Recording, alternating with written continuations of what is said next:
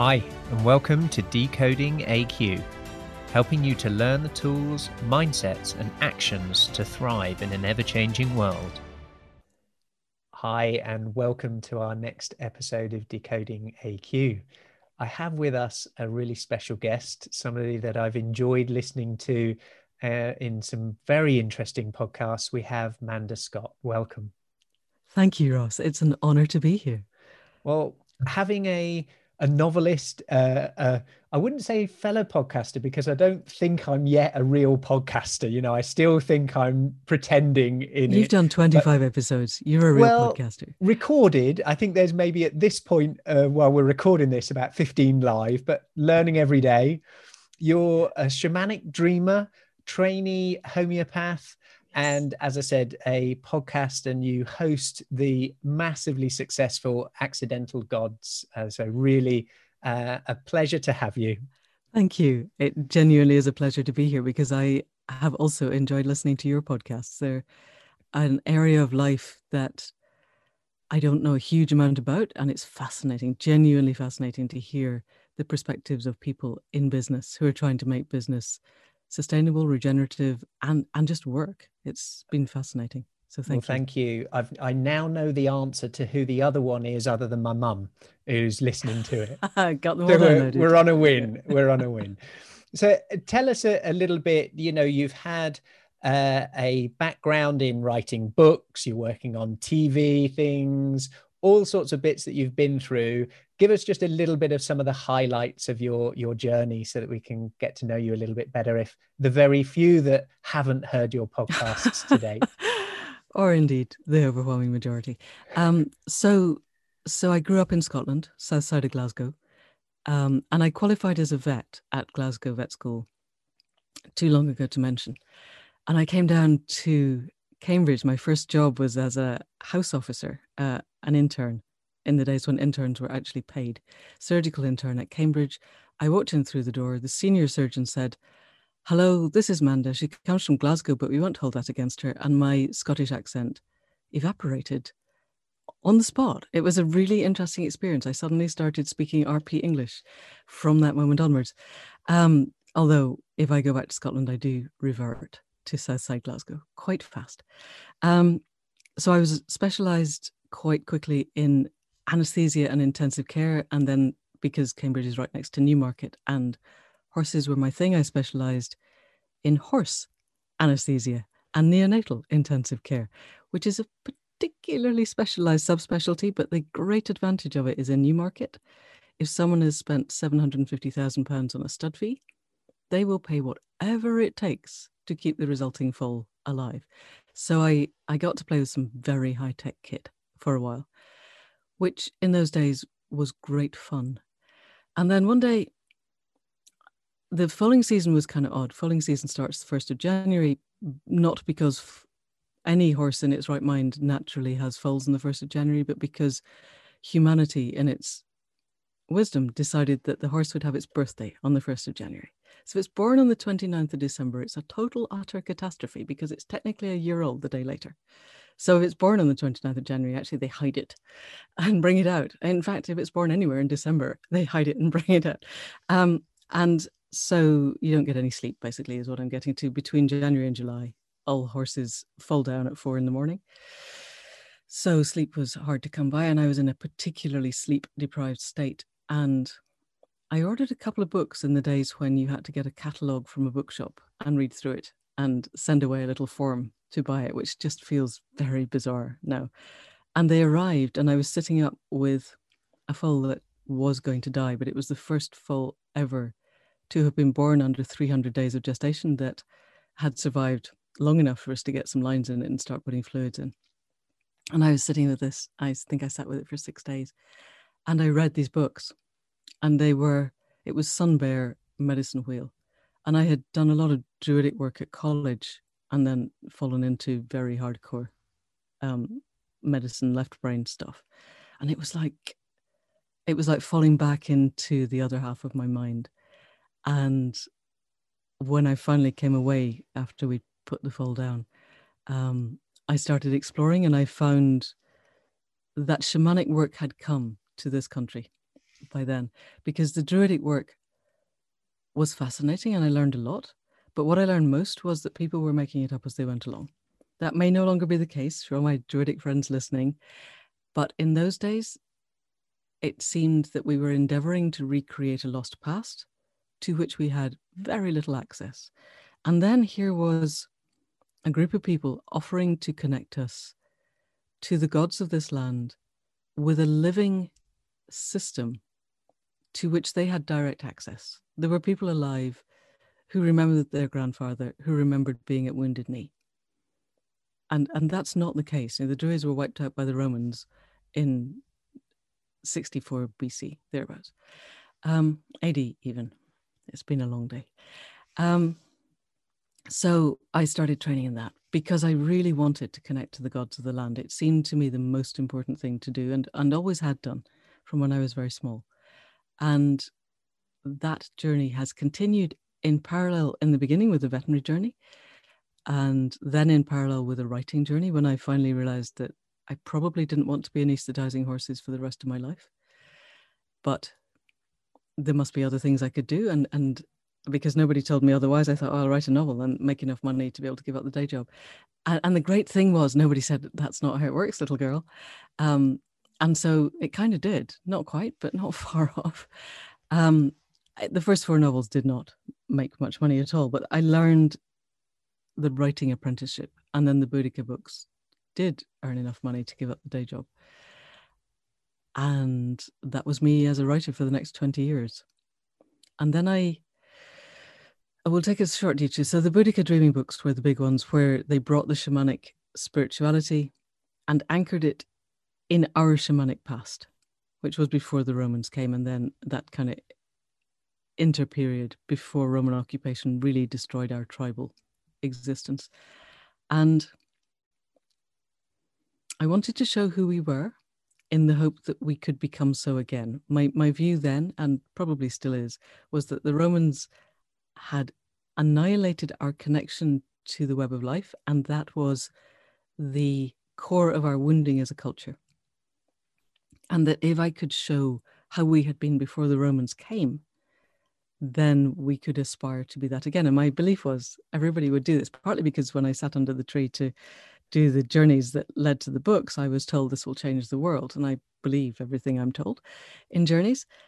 And looking back, it changed my world. And the great thing about whatever happens in journeys is it can be very literal. Um, so they were right. It changed the world. It changed my world. Um, and I came out from that and I began teaching the the dreaming because I went around the country going, "This is who we were this is who we can be. And people were going, well, how? I was going, well, it's in the books. Just read the books. And about three weeks down the line in my first book tour, people were coming back and going, I'm sure I signed a book for you. And they said, yes, you did. And I read it. And I still don't know how to do the dreaming. Oh dear. So, so I started teaching. So that ran alongside the writing. And then in 2016, I had a kind of shamanic crisis, which probably won't interest your your listenership that much. Um, at the end result of which was that I, abs- I the imperative was to go to Schumacher and do the masters in regenerative economics. Mm-hmm. Um, partly because by then I had realized that the economic system was the way that the wounding manifests in our culture and that we were being lied to. You know, this was six years into we're all in this together austerity which was quite plainly untrue on every level, but I didn't have the understanding of how to explain how how to connect into that system. Yeah, and and how to explain to people that, that there were other ways, and what the other ways were, and how much better they would be. So. I spent a year doing that. It was so much fun. I loved being a student again. It was magical. And you know, Schumacher is Schumacher it's a magical place. It runs like an ashram. You get up in the morning, you meditate together, you have breakfast together, you clear up, you cook lunch, you hoover the floors, you have classes, and then you eat lunch together. And, and the first bit of learning was don't say yes to everything that happens in the evening or you will get no sleep and you will never get any work done. But well, you're used to no sleep. Exciting. Um, yeah, not anymore. not anymore. No, no, no, no, no, no, no. I've had 20 years of sleeping well. Thank you. Um, so I did that, came back. It totally transformed my view of the world. Um, my partner and I took a huge what felt like a huge risk at the time and and bought a very dilapidated small holding in which we live now, uh, just over the hill from where we used to live. And then I read the deep adaptation paper. Have you read that? I haven't. No. Oh, okay. Deep adaptation, Jem Bendell, Jem with a J, Bendell with two L's. It is the single most downloaded scientific paper of all time. Interesting. Uh, so, so a little brief one because I think this yeah. might interest your listeners. Jem Bendell was a is, I believe, still a professor of sustainability at Cumbria mm-hmm. University, mm-hmm. And I think it was a professor of sustainability management, which feels like a bit of an oxymoron to me. But I think he woke up to the fact that it was an oxymoron one day, and decided that there were big holes in what they were doing. And he gave himself a year's unpaid sabbatical. So that was my first. I am very impressed with this man. He took a year off and he went back to Cambridge where he'd done his undergrad. And he spent the year talking to the climate scientists. Got to the end of it, wrote his paper, submitted it to one of the, the journals in his field, and they peer reviewers went, no, no, no, no, you can't possibly publish this. You haven't cited anybody else who's come to the same conclusions. And he said, that's because nobody else has, but you could publish it. It would be a world first. And look, here's all the evidence. And they sent it back to the peer reviewers who said, no, no, no, no, you can't possibly publish this. You can't tell people this. It's too distressing. So he self published it uh, on the Cumbria University blog. And at the time when I downloaded it, they'd had to update the servers three times. Wow. And that was so he published it in July 2018. He revised it in July this year. And his fundamental premise is we have had then 10 years absolute tops before we hit complete societal collapse if we don't turn the ship around. And his evidence and his reasons for getting there, I haven't found any holes. You will find holes if you hunt deeply enough in libertarian websites. There are people who will start parsing the language and and get upset about the semicolon in the third sentence of the second page in the way as if that then undermines everything that it says but i haven't heard anyone who's actually undermined the science and so it's one of those things don't read it unless you're quite well resourced and feeling resilient i cried for a week uh, which was unfortunate because I was teaching at Schumacher at the time.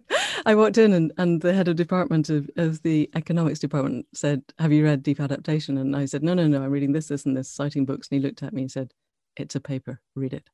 And I read it that night. I, was, I phoned up Faith and said, Okay, we have to change everything. Um, you know, forget trying to save for a pension. There will be no economic system by the time we need a pension. Forget you know all of the long-term stuff we need to be building. I decided the things i really wanted to put effort into were food resilience building communities around food. We live in rural shropshire. It's you know we could feed half the country from here if we'd really worked at it. And i had learned about regenerative agriculture and also regenerative agriculture builds soil sucks in carbon.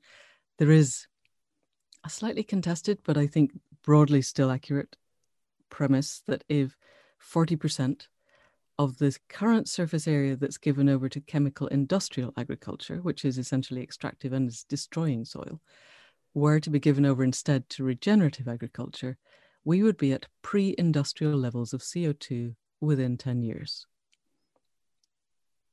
And I think this is a no brainer. If Monsanto goes broke, that's fine.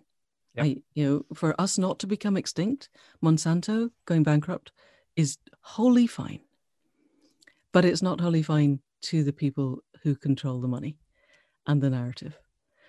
But but it's taking off. I think I don't listen to the Archers, but I understand the Archers has been pushing regenerative agriculture recently. There was an entire edition of Farmers Weekly that mentioned it. So it is gaining traction.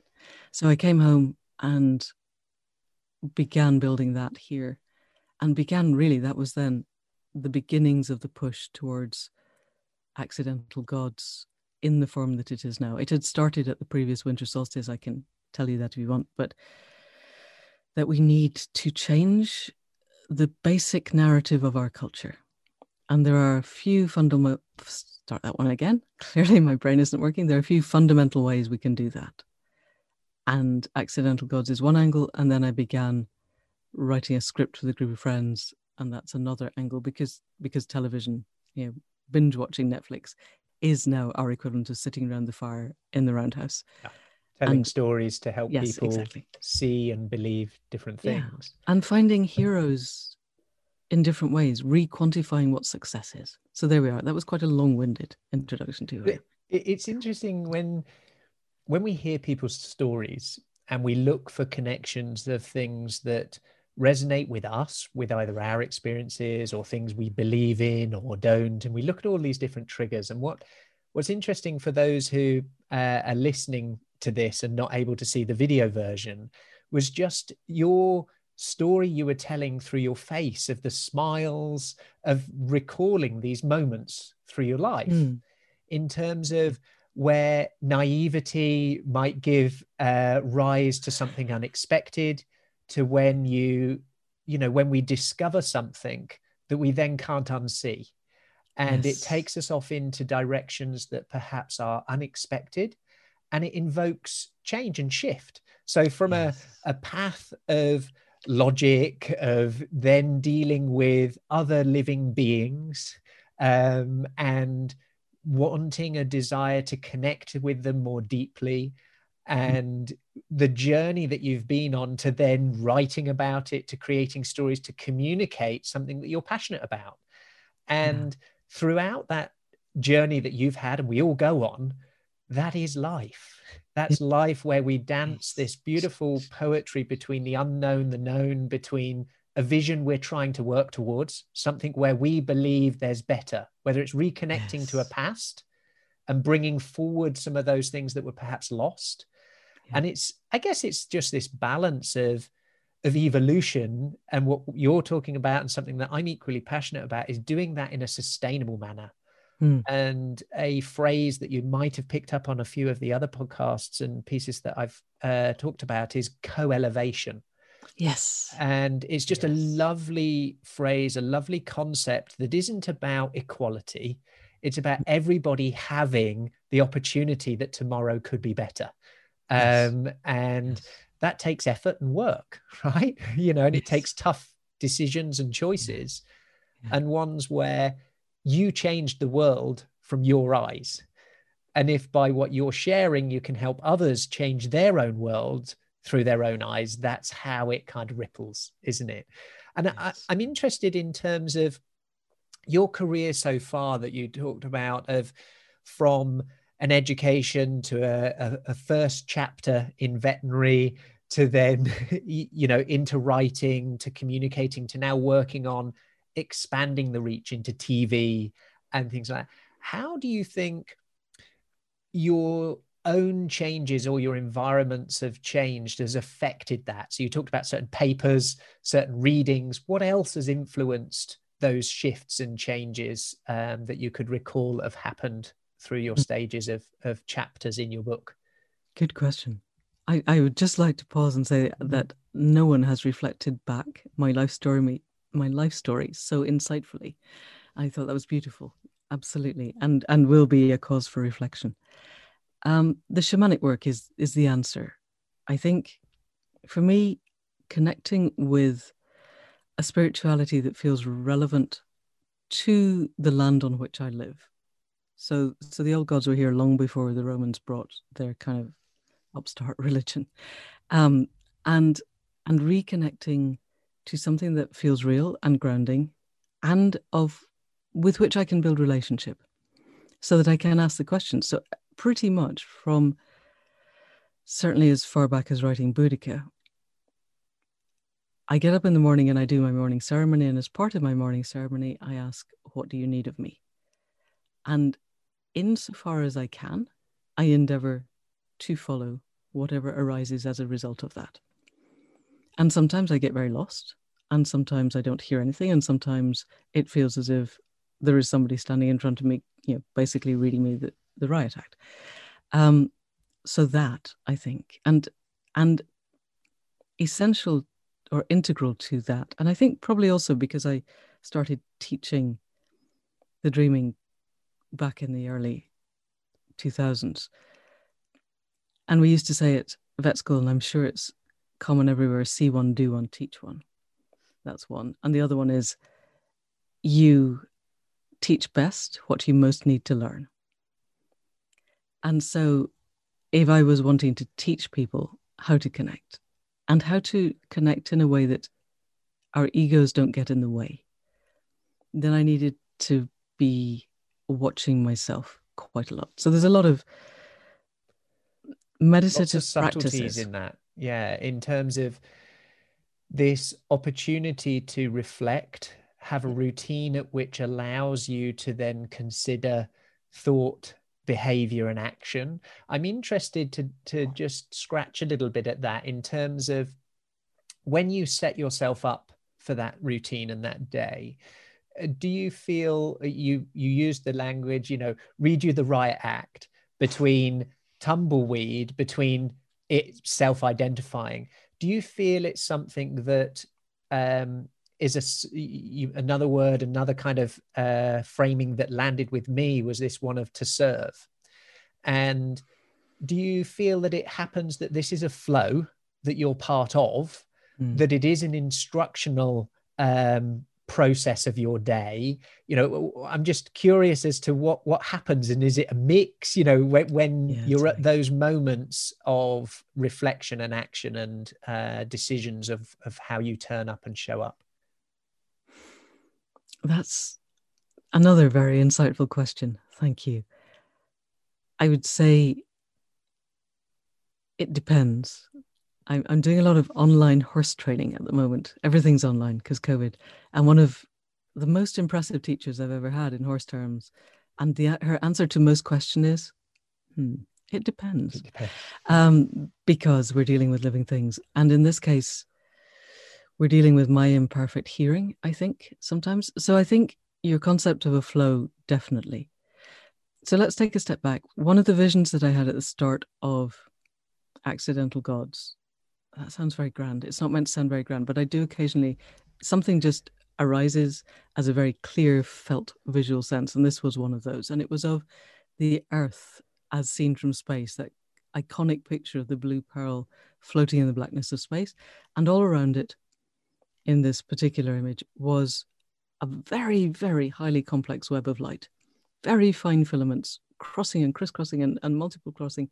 And at every crossing point where one or more, or eh, often many, filaments crossed, was a node of consciousness. And some of those nodes of consciousness were human, but most of them were not. And when I first perceived that, I had no concept of what it meant. And over time, so we're very nearly up to the two year anniversary of that, it's begun to make sense insofar as I understand it at the moment, and I suspect this will evolve. I my job is to take my place in one of those nodes of consciousness to help other people to do it too, to let go of everything that I believe to be true, and to connect to the rest of that web in a way that is balanced, where I know that I am the right person in the right place at the right time. I've let go of all my judgments and self doubts and all of the voices that tell me I'm, you know, all of the things that we tell ourselves and flexible enough that when I ask the question, What do you want of me? or hold open even to that being a possibility, I can respond in the moment to the answer. And so, my current understanding, and very much this is my truth for today, my truth for tomorrow may be completely different. One of my very early teachers quoted Gandhi, and I've never checked this, but let's assume, who said, God knows the truth. My truth changes from day to day my commitment is to the truth, not to consistency. And I really took that on board. And that, so this is my truth for today. Tomorrow, who knows? But there's, I have a sense now that I am working towards trying to connect to that web at the moments and it's fractional moments when I feel as if that connection is is arising, then it feels very much as if there is a flow of awareness and self awareness and consciousness to which I am being invited to join. The grammar there was very bad. And and that somehow something that we have done in humanity and being human, we have chosen to separate ourselves from that. Because I really think if we look at any of the indigenous cultures or what we understand of past indigenous cultures, when we were forager hunters, and those who still are. We live in context with the world. we we can connect to the the trees and the rock and the river and the red kite. We did connect to the elk and talk about the hunting, and and the hunt was a cycle of hunter and hunted, giver and giveaway, and and we chose to step away from that, and if we believe the people who have near death experiences which is, you know, it's a whole belief system, but let's go with it for a moment. Let's just mm-hmm. hold that as a possibility. Every single one who comes back comes back saying, it's okay, everything is as it's meant to be. And at the moments when I look at the politics and my brain falls over in a steaming heap and I just want to throw things at the walls, I endeavor to remember this. Everything is as it's meant to be. So, therefore, if that is the case, who knows, then our stepping away was for a reason. But I genuinely believe that now is the time to step back into context because we are screaming towards the edge of extinction faster than I think even Jem Bendell would have us believe. And we're taking everything else with us. You know, ridiculous numbers of species are becoming extinct every day. And if we're going to change that, it's not going to be us working out better technology or meditating more or having better ideas or implanting nanochips in our brains. It's going to be by us having the humility and the common sense to connect with the web of life and go, okay, guys, we fucked up a bit. What do we do to fix this? And listen to the answers because I, the answers are out there. We just need to stop thinking we have all the answers ourselves. And so I'm not sure that exactly answers the question that you asked, but it's it's where I am feeling the connection is at the moment and I think as humans, we have this kind of inert desire to answer. We function to pose questions. Yes. We have a unique ability Why? to envisage different futures, yep. to then create strategies and different paths, yep. and then to seek answers along the way what I found just fascinating was observing my own body in your conversation there of at various moments in my own life, I felt how I described it, the language that I used was being at peace. Hmm. Whilst I wasn't done, I felt, you know, like you, some days, you know, there's so many things in the world I want to have a go at moving the needle at. Yep. Um, and that can be both empowering and overwhelming, but equally felt at peace in almost this transcendent situation of yes. not needing to be judged, to judge myself, to, you know, all of these things. I've had a couple of moments where I felt completely at peace. Right. And I, I, I felt moments there in listening to you about the challenges we're all facing and it's not necessarily about oh well this is why or this is a result or it's a monsanto and you know their seeds or it's about this technology it's just connecting with the situation hmm. having confidence that is a belief about it's happening perfectly it will be okay yeah. you know and whether that is perfectly means we are extinct or not extinct is yeah. kind of just the the bigger element.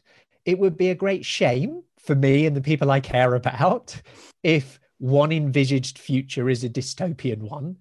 Yes. And I think it's about the choices we all make each day to think about is this additive or is it subtractive? Is it destructive? Is it constructive? Yes. And yes. this is the simplicity of we can get so into the detail, oh, sustainability and development and these things. And just boiled down for me is is this additive not just to me, but how many future points? You talked about tribes. You know, I remember years ago learning about one particular tribe that when they make a decision, they're thinking about how will this affect seven, seven generations, time? Yes. yes. What a beautiful way of thought around whether that's planting trees that will be for the next generation's homes three yes. down the line um, and our complete opposite to the pendulum shift where i buy it and i throw it away yeah. um, because I need it now, but I don't need it in 10 minutes. I need yep. the fix and it's convenient, it's there. And we answered the question uh, in that manner. Yes. So I, I'm interested to, to, to work in an area in our conversation around the training that you're doing, where you're helping people connect to dreams, to thoughts, and working with individuals, teams, organizations that are trying to transform, trying to transform whether that's uh, destructive behaviors or thoughts, mm. or to envisage a connection that they yearn for and how to um, get into that flow. What does that look like? How does it feel? What kind of stories have you had where you've worked with teams or with people to take them through those uh, periods of change and how they adapted f- through their journey. Just bring that a little bit to life because I'm I'm fascinated to to learn. That's quite a complex question. So I'm trying to break that down in my head. So there's a distinction between people and teams a bit, but actually probably not. Okay, so so what I what I teach, I teach two separate things. One is accidental gods, and one is the shamanic dreaming. And and the more I teach both, the more I'm understanding that the dreaming is actually a subset of the accidental gods work. So let's, in the broader sense, I want anyone who wants to, as an individual, to have the tools to be able to stand on the hill and say, What do you want of me? and hear an answer that is authentic, that has integrity, that is absolutely grounded, that isn't a projection of internal hopes or fears, that fears feels clear, coherent, and constructive. Which is sounds very straightforward and is pretty much a lifetime's task. It takes a lot of practice, in my experience, for people to step past hearing what they want to hear or what they're afraid they're going to hear when they ask that question, because essentially we're hearing it or perceiving it in the space between our ears. And, and finding the, something real is hard. If I may, is this the area where you talk about a conscious evolution? Is that yes. what you're looking to unlock? Is yes. this evolution yes. of our consciousness to receive information in a different manner, uh, unfettered, and a connection that is at a different level than we currently operate? Is that what you're connecting into? Absolutely. Yes. Okay. Yes, I think so. This again grew out of the the night sit on the solstice of 2018, but what I understood from the result of that was was that conscious evolution is the next evolutionary step. This is not my idea particularly. There's whole corners of the internet devoted to conscious evolution. Yeah. But when I explored them, my understanding, which which I stand to be corrected, but I couldn't find anything that wasn't either we philosophize a bit more deeply, or we meditate for another few hundred hours, yeah. or or we implant a nanochip, and that way we evolve. And because I have a shamanic background and I go up the hill and go, guys, is that very likely? Because if it is, let's do it. You know, frankly, if it takes the philosophizing or the meditating, then let's do it. And and the responses that I get every single time is, if that were going to work, you would have done it already. And so, therefore, let's try something different. But I think the connection is part of setting the groundswell. I, I see this in a systems context. Okay. Um, Prigogine talked about when a com- when a system reaches a maximal complexity, its timeline bifurcates. It either crashes into chaos and extinction, or it emerges into a new system. And the definition of the new system is that it was not predictable from the old system if you can predict it, it isn't a new system. Yeah, it's part yeah. of the same. It's not one yeah, of the four. It's just an iteration. Yeah. Uh, you know, you, you've repainted the wheels on the car. Yeah. Um, but the butterfly was not the chrysalis, which was not the caterpillar, and each was unpredictable from the previous state, unless you happen to have watched the lifestyle of the caterpillar through. So, my wish to get people to connect is because I want partly because that vision arose and I really hate belief systems. I spend so much of my life trying to teach evidence based spirituality. We do what works. We test it against the real world. If it doesn't have real world impact, we'll do something different. This is a bit of a leap into a belief system of those visions were strong enough. And I'm prepared to put quite a lot of effort because I've had a lot of real world feedback from similar images in the past. The whole of the Boudica okay. books, yep. getting to Schumacher, where we are now, all arose from a similar source. So I'm prepared to give it credence. That if I can get a critical mass of people, and I have no idea what that critical mass is, to a point where we are contiguous with the web of life, able to ask the question, then I have a felt sense of a gate opening. And I don't know if the gate I mean, it's clearly not an actual physical gate, but it's a metaphorical a horizon. Yep. Through an awakening, which, a yes, and, yeah, uh, knows, a ripple effect, the hundreds. As you talk about effect. a system, you know, we're unable to see that point exactly by definition. Exactly, we're inside the jam jar, therefore we yes. can't see the label. Yes, um, yes. Uh, so, in terms of this, you have this strong vision and commitment to uh, as you talked about, you know, conscious evolution is in lots of corners uh, uh, around the world um, of things, and so there is multiple hows and people yes. endeavoring to devote their resources in yep. order to achieve that vision and that vision might manifest slightly differently in each person's sure. but collectively let's let's hold that thought yeah. uh, something that we both you know are passionate about is taking something that is conceptual and visionary into a route and practical. Yes. So yes. whilst that's great, lovely. Yes. Let's, it's a lovely idea. Know, How do we actually lovely. do it? How do we do it? Yes. Yes. Uh, and my model is I, I, want a working mother with three children under the age of 10 to be able to do this. Okay. Because if they can't, then then you know it has to be ordinary people not just flaky people like me who think conscious evolution is a good idea. Um, so where do we start? where do we start and what's the sort of uh, key steps that we can do on that journey and pathway to whatever that new horizon, horizon may be? yes the yeah. unseeable uh, yeah. yeah. How do we become the butterfly? From our i love the whole thing of this is an aside but the caterpillar munches its way through the leaves and then it spins itself a cocoon and then it dissolves into dna soup and then little things arise called imaginal cells. And in the beginning, they are destroyed because they're seen as being alien by the DNA soup. But then more imaginal cells and more imaginal cells, and they clump together to make imaginal islands. And the imaginal islands become imaginal organs, which join together to make the butterfly. And I think it's just such a wonderful metaphor. So I'm, you know, we're aiming for the imaginal cells. Okay. So, so I wanted structure. I really like structure.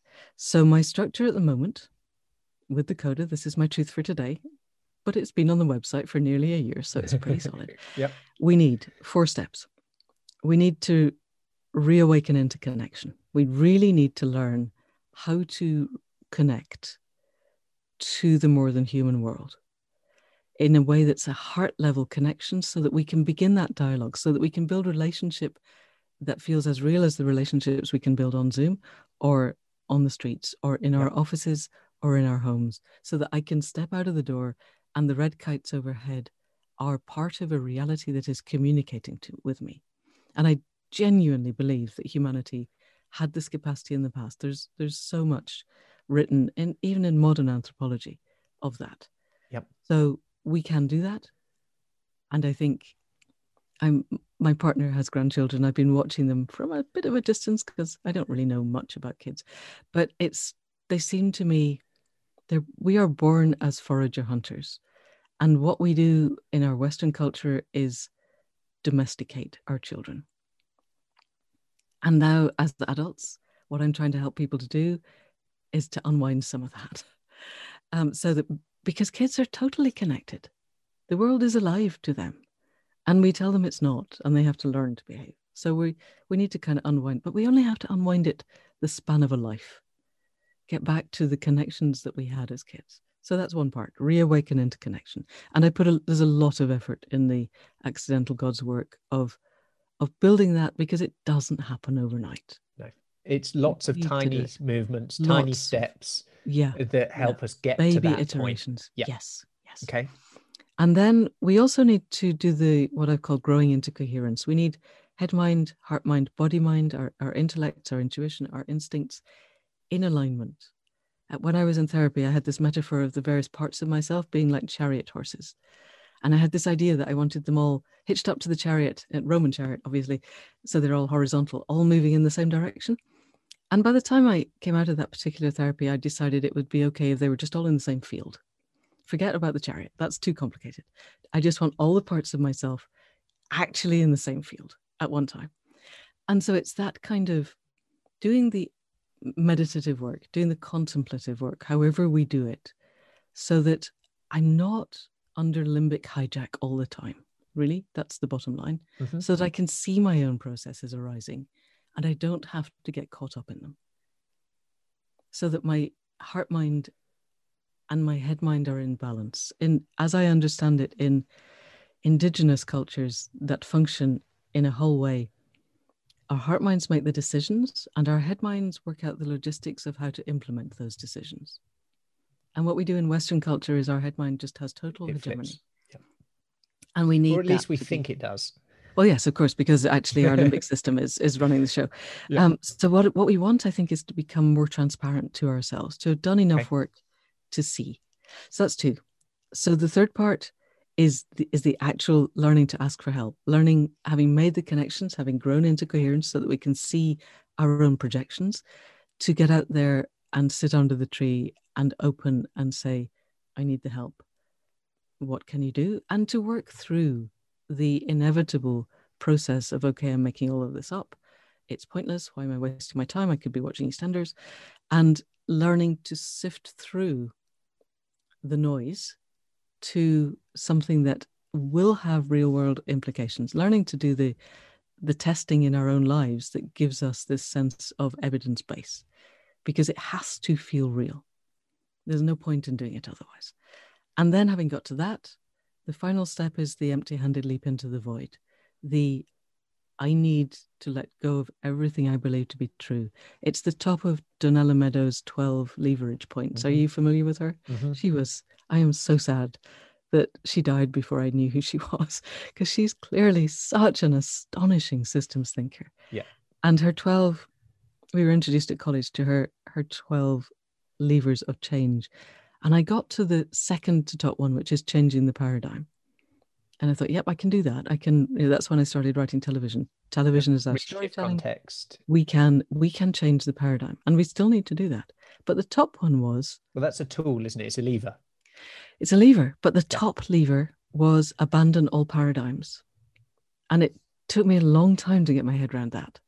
And now I'm getting around it. If I stand as part of the web, and I have preconceived ideas of what it wants of me, I may as well not be there so I need somehow to be able to let go of everything I believe to be true, including that it's a self referential thing, yep.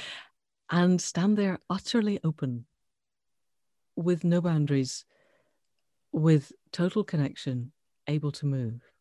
And I think if we can, as I said, get a critical mass, who knows how much that is. Gurdjieff said 200 fully enlightened people will change the world, but First of all, he didn't define fully enlightened. No. And second, I don't know how he got to that number. And it might have been a percentage of a population that has changed somewhat since then. So, so who knows? I think if we can get a critical mass to there, then we stand a chance of our complex emerging, hyper complex emerging system that we are being able to emerge to something different.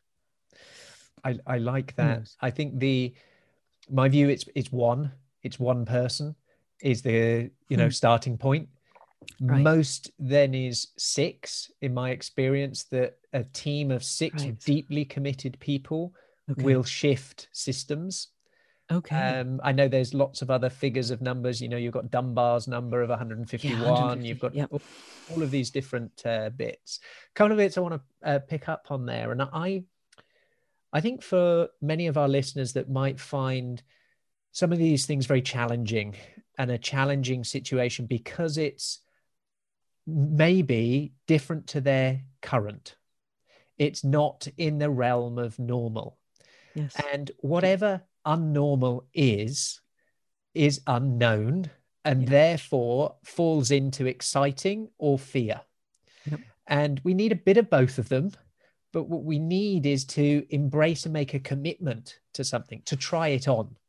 I've Yes. talked about, you know, a commitment to, you know, fitness. Well, it's a commitment to rolling the mat out, Yes. you know, to yes. do the yoga. Building those habits a tiny bit at a time. So yes. with these things is whilst we might not live in total sense of any one of those steps Yep. if we could get a glimpse if we could sneak a glimpse through the door at one of those bits that you've talked about in terms of whether that is um you know marshall goldsmith's what got you here won't get you there that's Mm. abandon all existing you know uh. Brilliant. And the and the what was it? The forgetting? No, the unlearning. unlearning unlearning Yes, is that rather than thinking of this is how i'm rationalizing it in my mind as a end point and a total state and that that's where i get what if it was a moment what Mhm. if it was just for one minute Totally. Yes. what if it yes. was just for five minutes what if i could enter a, a, place microsecond would do. a- yeah that i go into and i say do you know what in that room nothing exists Yeah. from before future or every and I, I physically enter and i'm a believer in changing our environment changes our thought and changes our behaviors so if Yep. we are getting up in the same way doing the same thing and expect us to be able to suddenly go i'm going to go and sit by a tree or i'm going to go and do these things is consciously making some choices to change some of our environments that might trigger and give us permission to explore. And where you gave yourself permission to read a paper to Hmm. read an article you did that because somebody stimulated you to do so. You've just stimulated me and our listeners to do certain things. You've given us some tools. Now for some people they might go ah not today not now.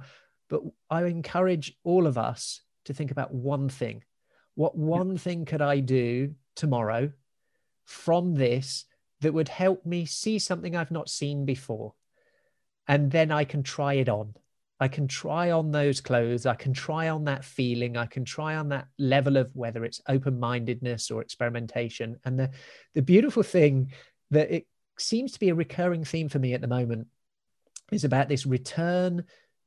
Uh, has always been to me something negative, the whole connotation of return. And Mm. I've always been somebody who's a futurist about the future and those sorts of bits. Yes. But there's beauty in returning to childlike state, to returning to the connections that you talked about of, you know, before other things existed, before there was no's, before there was, you know, that's not the way to do it. Nobody told you writing a book was going to be hard, so you go off and do it. yeah, You know, yeah. Incredible. that to me is a beautiful gift you've given me again to just be not looking for an answer and then allow the answer to show up. Yes. um, know that it will.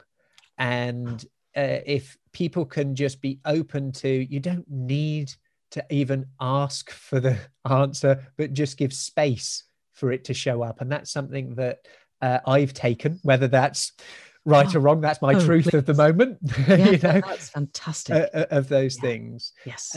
if there was y- you know we're talking about change and we're talking about adapting to um, either anticipate this new system that's going to come from the soup um, w- and i believe strongly that it will happen um, that those things are almost inevitable and we are merely passengers along the way but the choice we have is what part do we want to play within that Yes, absolutely. if these things are already there, what part do we want to play? Yeah, what will make us smile when we look at ourselves or tell stories to others? What will others smile when they hear of those things? And and that for me is um, been a gift of just listening and just allowing it to come over me. And I'm looking forward to listening back to it. Uh, th- this this conversation and episode, and I wonder if if people want to reach out to you, if they want to begin obviously there's your books there's your podcast if there was one area where ah it's this paper you must read this paper Hmm. um, of your works of your world of your thinking if there was a, a first step a first anchor what might that be that people could uh, dive to the next step in with you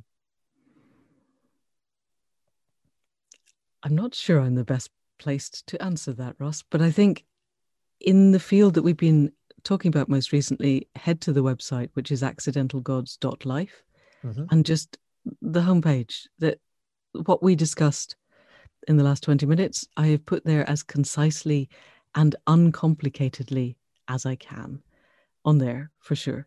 So that would be that would be a first step. Um, and there's I, we're doing courses, we're doing webinars, we're doing Zooms. The aim is if anyone is interested in this, we will make it possible for them to be able to step more deeply. Um, and if it doesn't speak to people, it doesn't speak to people. As you've said, there are so many different avenues being explored now. But yeah, that would be the first one. I hope there'll be television out someday, and we can. That would be that would be another one. To to finish off with that, we're having a conversation. It's a year's time. It's been the best year, whatever you consider the best year is for you in your journey towards that vision you hmm. have a current number of things that you are in vision and see from the TV to various things. If you had to pick one of those that you think is going to be the knowledge that you know now, the biggest impact over this next year, what would that project be?